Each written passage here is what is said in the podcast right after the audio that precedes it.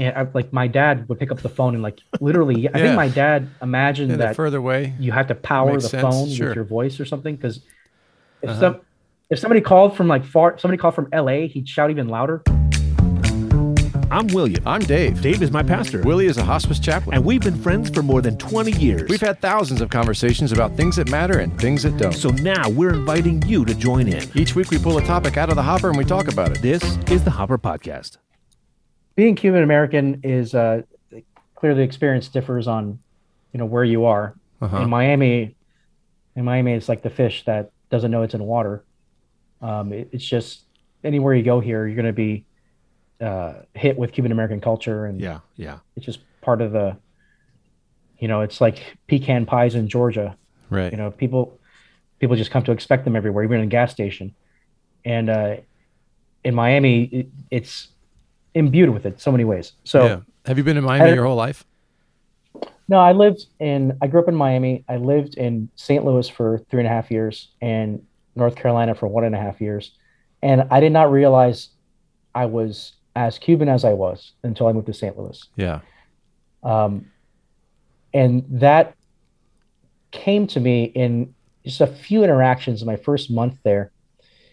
The first being that uh, I was that people were generally surprised when I told them that I spoke Spanish at home, that I because they were expecting me to have a really thick accent. Uh, they're expecting me to talk like I get like Sofia Vergara or something. Yeah. And uh, like Scarface. yeah, yeah. Which it's not even a Cuban accent. It's just Tony Montana. Just that's that's nowhere close. It's fun, but uh, you know, uh, say hello to my little friend. I, I didn't know what he's doing, but it's not Cuban. No, It's that's not like- Cuban. That's more Italian Cuban. or something. I It's don't like know. Italian. Yeah, it's, it's it's like marbles in his mouth, and he's just kind of like spitting things out. But um, Well, anyway, I got to say that that from my perspective, you I'm with you 100%, but it also does sound to me like when Cubans speak Spanish, it does sound like they got marbles in their mouth. But Yes. Tony Montana does not sound like a Cuban. So I'm I'm with you there. But no. yeah, yeah. Cuban Cuban Spanish is probably one of the harder Spanish dialects to understand because Yes. uh, I agree I- completely. Island, Islander Spanish in general, like Dominican, Puerto Rican, Cuban. yes. We drop a lot of S's. We aspirate, you know, our S's. We drop at the ends of words. Um, so it, it's a lot more, and it's more rapid fire than, uh, you know, if you hear somebody speaking Mexican Spanish or South American Spanish. Cuban Spanish is just rapid fire and a lot of like, more, more, and There it is.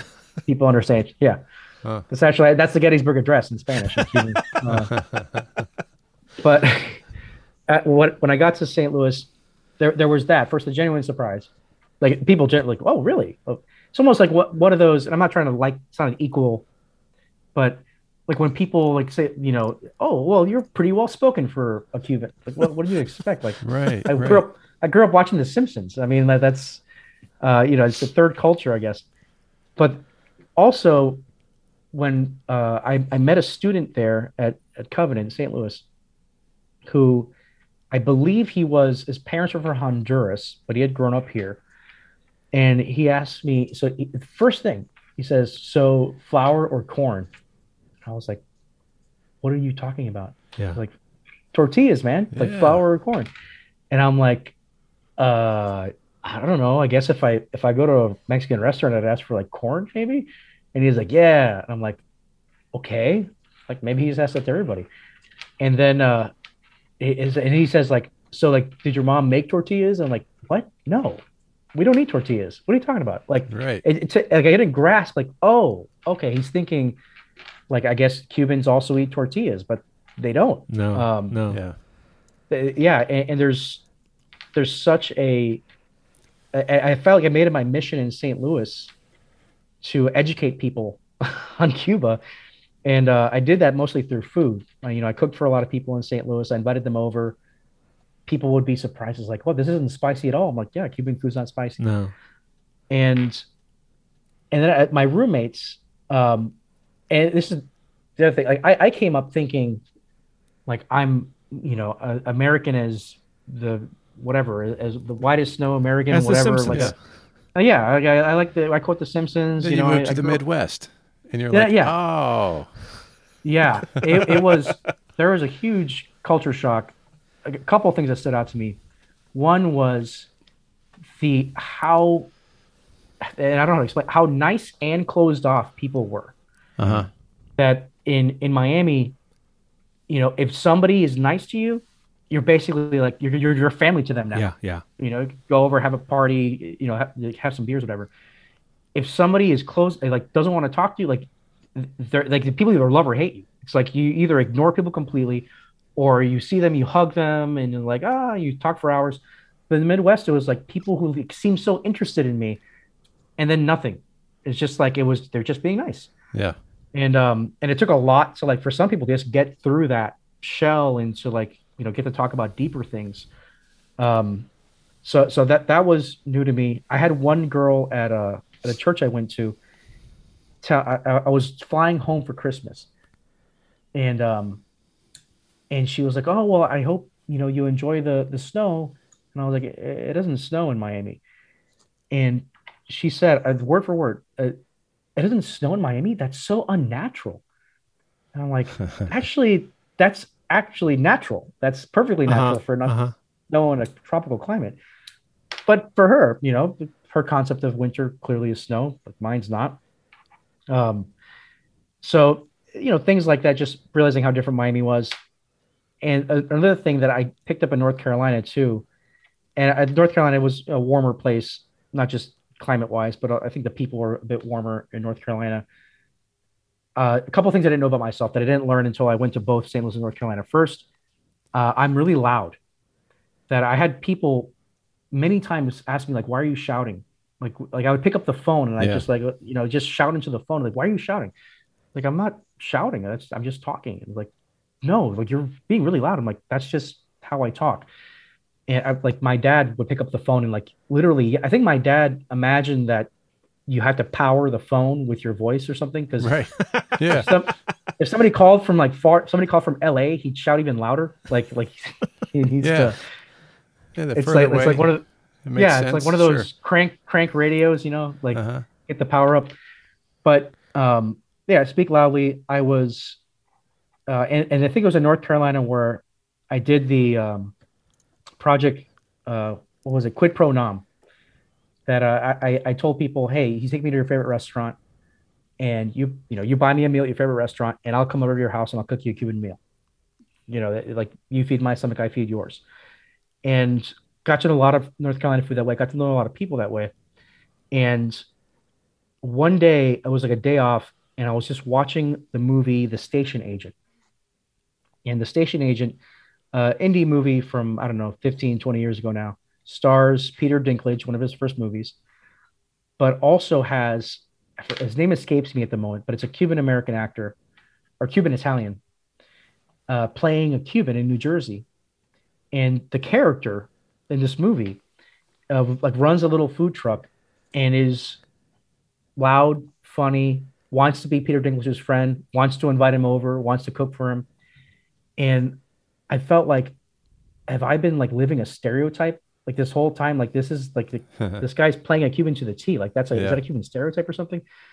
And um, you know, I, so all that to say, it wasn't until I became the fish out of water that I was like, okay, I actually sense now that's it. It's different the positive experiment of it was like I like that feeling of oh I'm different oh or I'm unique or I can talk about my culture and it's people are interested in hearing about it. The negative aspect um, was uh, after when I was about to graduate seminary and I was you know putting the feelers out for for jobs. I got uh, the only jobs I'd hear about were and, and I mean I'm I'm not putting down anybody who's in this kind of role whatever but it, it almost felt like the people who were interested in me were people who wanted a Spanish speaking pastor for a small group of people at their church. So let's say a church somewhere in Pennsylvania has a you know burgeoning Salvadoran community or Mexican community and and they're really trying to reach out to them. So they're like, well, we need a Hispanic or Latino to come here and talk to them. And when when I see that, because like it, when I would see that, I'd be like, oh, you should probably look for a Central American then, because it's not that like every person who speaks Spanish is like monocultural, like we're all get along. Like that would be like if a bunch of Australians show up and you're like, oh, we need to get a Canadian here to talk to them. Like, no, just very different cultures. Like I Mexican culture, Cuban culture, very different, different stories, different uh, words even and and different mindsets too and it, it, there's if, if you wanted to reach out to those people and, and kind of speak their language and and make sure you the, all the shibboleths are right then you're better off looking for somebody who's closer to that culture or that region um but those were the only things popping up for me it was almost and not that people were like tunneling me into that but it seemed to be like if if my if I lead with the fact that you know Victor Labrada and Labrada is not Italian, is actually Cuban or you know Hispanic, if I lead with that, I can speak Spanish. I I have this. I'm bilingual, whatever. Then the people who would respond to that would be mostly, oh, we need you to reach out to this poor Mexican community in our part of town, whatever. And I remember feeling like I don't feel called to that. Like I just feel. I mean, again, I grew up watching The Simpsons. Like I just feel called to ministry and and, and not you know in particular to particular region so that's when i think i had a conversation with with william i'll never forget this this was uh i was at, in forest park you were already in north carolina and yeah yeah and i asked you to describe for me like a typical sunday at your church and what you described i was like i would work there for free like you know let give me an excuse to come there and, and then you um, pretty much did I pretty much did, but yeah. Uh, so I, think, I, I think, say I think at our you came to work. You were you were an assistant pastor with me in North Carolina, and uh, we gave you the leftover communion bread. I think that was your uh, salary. Yeah. I stole it from the ducks. Yeah, yeah. Um. but it, it was um, yeah stale bread wanted, all week. Yeah, yeah. It, it, was, uh, and that and the wine the wine goes bad if you don't drink it. I'm just telling you. Um, so it, it, it was a, a, good experience to to be able to just I, I don't know do do I don't I don't know how to describe it, like ministry comfortably like without being hyper aware of I'm trying to reach X community. It's just I'm just trying to reach people. Yeah, yeah. And um, so so I've seen the that experience of it. I also, while I was in North Carolina, got to experience being like the de facto expert on um, when I believe it was President Obama um, lifted the restrictions or some of the restrictions on Cuba. And there was this, like, and you know, I, am trying to think of a, a, analogy for this. You know, have happens to other maybe people from other backgrounds. Everybody all of a sudden became an expert in Cuban history, and mm. it happens every few months. You know, people become experts in whatever. Everybody on NPR, I remember that. You know, every uh, national broadcaster became absolutely an expert on on all things Cuban. Yes, especially yes. the cigars. yes. So so there was, you know, all, all of a sudden I, I, felt like this need to. I remember posting on on Facebook at the time, like this needs to clarify some things, you know, for people to understand what this means for Cubans and that Cubans are actually divided on this. That it's kind of generational to how they're divided and trying to get across and again not that i ever felt like anybody was trying to pigeonhole me but trying to get across like hey even cubans can disagree like people from this um, you know cuba's been uh, overly influential for how many for how big the population is you know a lot that has to do with castro and the cold war and all that but to be able to to to get across like hey not every cuban thinks this way on either side of it and and it's really it's a it's a really tense issue.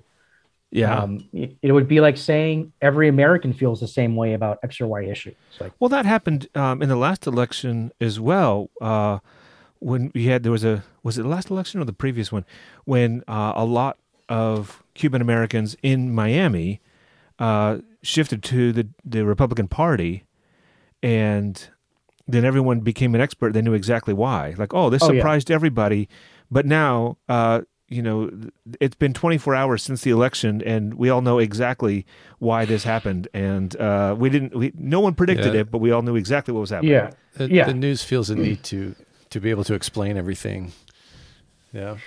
Well, it, yeah, it's everybody wants the role of prophet, and um, it, it, and you know, unless you're wrong, because prophets get killed, but but everybody wants to be able to explain like why did the rain fall on that field, and um, yeah, well, and, with- and, and I remember yeah. what, what I guess what I'm saying is I remember when that happened, and all these commentators were saying, "Oh yeah, we understand the Cuban American community," even though when they would explain it, I'm like, "Man, I know almost nothing." But I lived in Miami for a number of years, and I know a bunch of Cuban folks, and what you're saying doesn't characterize them at all, in far Oh. as far as I'm concerned. Yeah, I, I remember when they uh, eight years ago when, when LeBron James left the Miami Heat, right?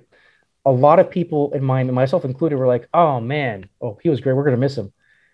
ESPN went and found like this 16 year old kid who was just saying like, you know, "F LeBron James, he's horrible. we don't want it. Like he sucks."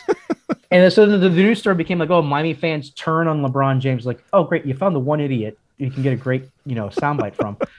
and I'm I'm sure everybody's been in that position where all of a sudden they're like, "That's not what we believe at all," but they found the one guy who believes it.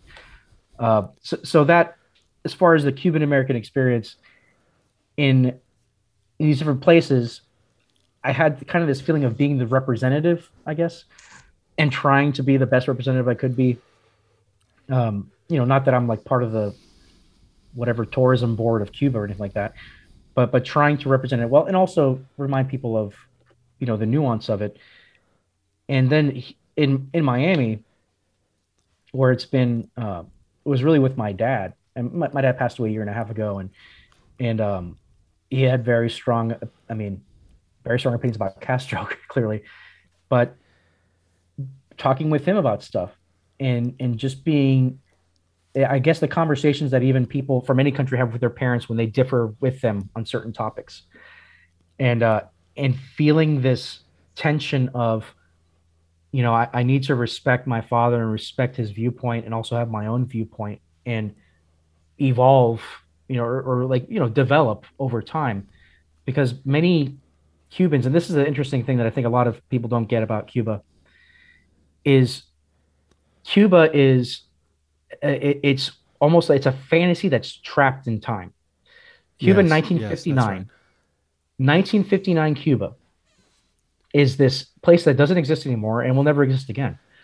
But for every Cuban exile who's still alive, it is present for them, Yes. always in their minds, and it only becomes rosier as time goes on. Yeah. and it, it goes down to even the the food. Uh-huh. And it- this is interesting. When, when I was learning all these recipes to cook all this different food, the cookbooks that I had would go out of their way to recommend frozen peas. They'll go out of their way to recommend canned tomato sauce and canned items. And I was thinking, like, what on earth? Like, it, it's like just cheap stuff.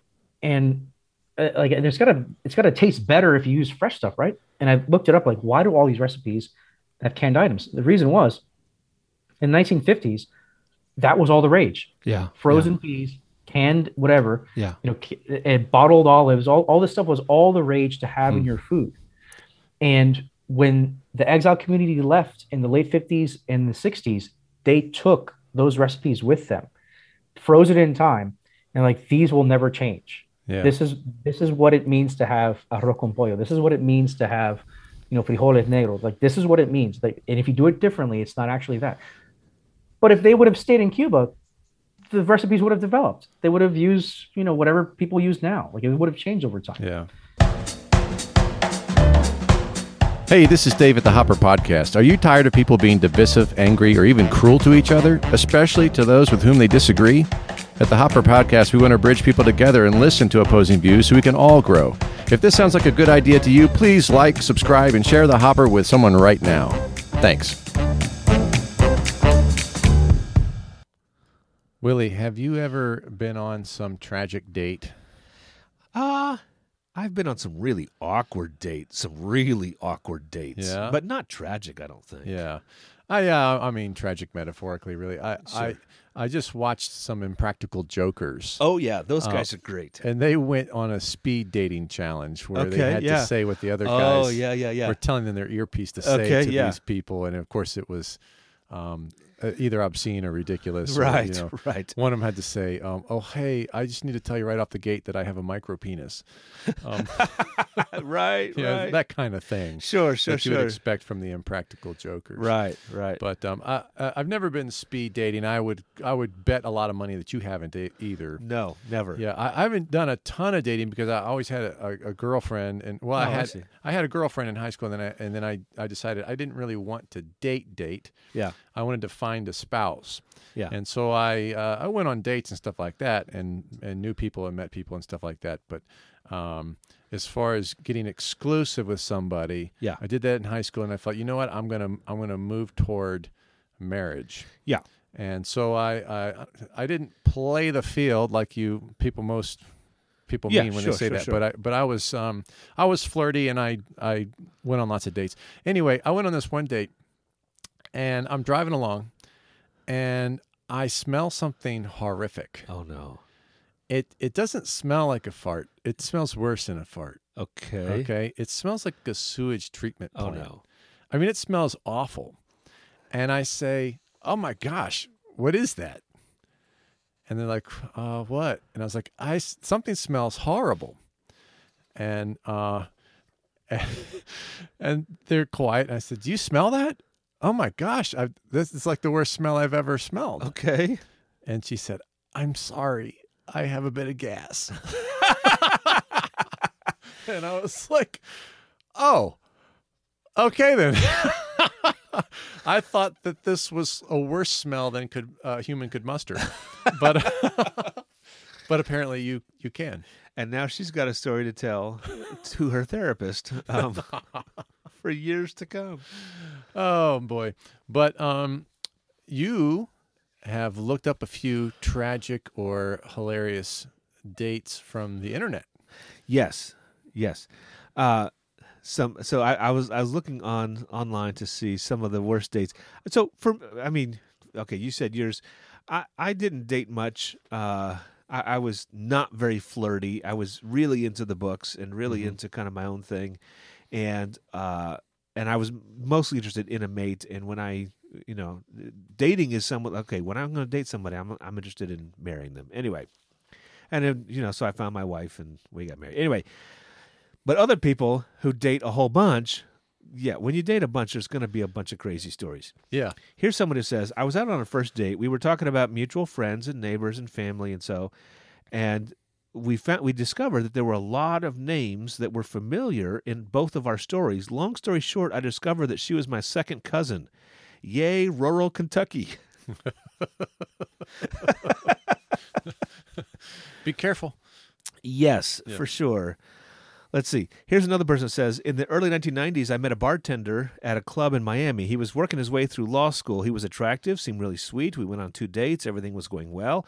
But on the third date after dinner, he drove us to a desolate area to talk. Once he parked the car, he says very gravely he has something to tell me, and he reaches behind the seat, pulls out a giraffe hand puppet, slips it on, and tells me his therapist told him to use the puppet to convey his feelings. warning! Warning! warning! That's yeah. Okay. That's when you say, "Oh, hey, I've got a hand puppet too. It's back at my place. Can you drop me off? I'll go get it." yeah. Right. Wait in the car. I'll be right Yeah, back. I'll be back later. Oh man. Here's another person says on a second date he says, "I like you, so I want to introduce you to my mom." Okay, it seems a bit early in the relationship for this, but no problem. He takes me to a cemetery and introduced me to his mother's headstone. Hmm. Mom, meet Nancy. Yeah. Nancy, meet mom. Oh man. I- yeah. I can think of some bad dad jokes right now. Uh, okay. She's been dying to meet you. no, sorry. Yeah, that's a rough one. Yeah. Okay, let me give you another one. Uh, this guy asked me if I can pick him up because his car was in the shop. Okay, no big deal. Crap happens, but at least he gave me enough notice to change plans. I, I picked him up, and we drive to the restaurant. And on the way, he asked me to pull over into a fast food parking lot because he's got to use the restroom. Now, this is o- only five minutes after we left his apartment. That's strange, but maybe he's got a nervous bladder. Okay. Um, I thought he was going to go inside to no. He goes behind the dumpsters to do his business uh, there by the dumpsters. That was enough for me to be done with the date. But it gets better. Mid P, the police show up not only to pull out their citation book, but they address him by name. They one of the cops says, uh, and and she doesn't say his name, but calls him by name and says, Yeah. "Haven't we talked to you about this before? You can't take care of business in public like this." Oh my god. Hey, you know, okay. Listen, you know what I just heard?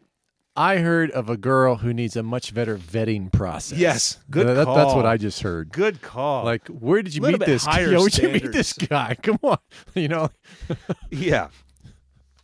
That's awful. Okay, here's another really bad one. I met this guy online. Here, okay, low standards, right? We got to.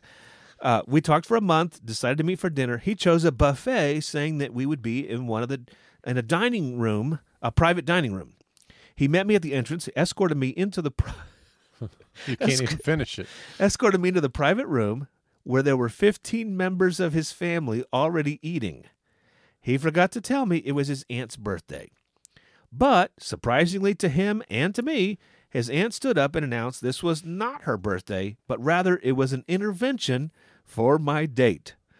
I was frozen. Oh my. As over and over, I heard multiple family members talk about his drug use, how they're done loaning him money, Oh and if he doesn't go to treatment today, they're going to cut him off. I said, I got to go to the bathroom, and I left. Of course you did. what in the world? Excuse me for just a second. I have to make a phone call. I think that's of all that I read, that's got to be the worst. That's that's a really Yeah. really bad one. Hey, date, we are so sorry that you're here, but this is the only way we could get this intervention planned. So you're excused now. Wow. Hey, listen, if you had a weird and terrible date story that you've heard of or that you were a part of, that you know of, write us at the Hopper Podcast at gmail.com. I definitely want to read it on Yeah. the, the future podcast. Or if it's easier for you, leave us a voicemail. Tell us about it at 214 267 9287, and we'll play it on the podcast because I love these kind of stories. Yeah, absolutely.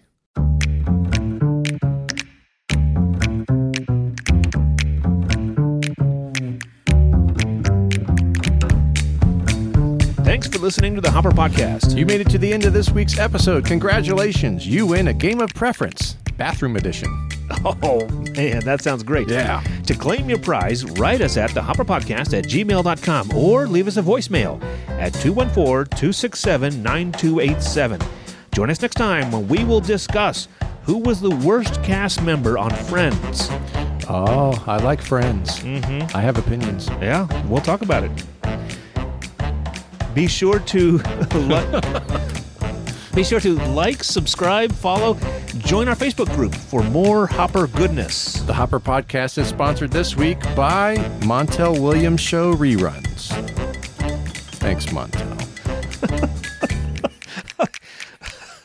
Is it still rerunning? No. but they're trying to get it going again. Somewhere. They're trying to get it going again.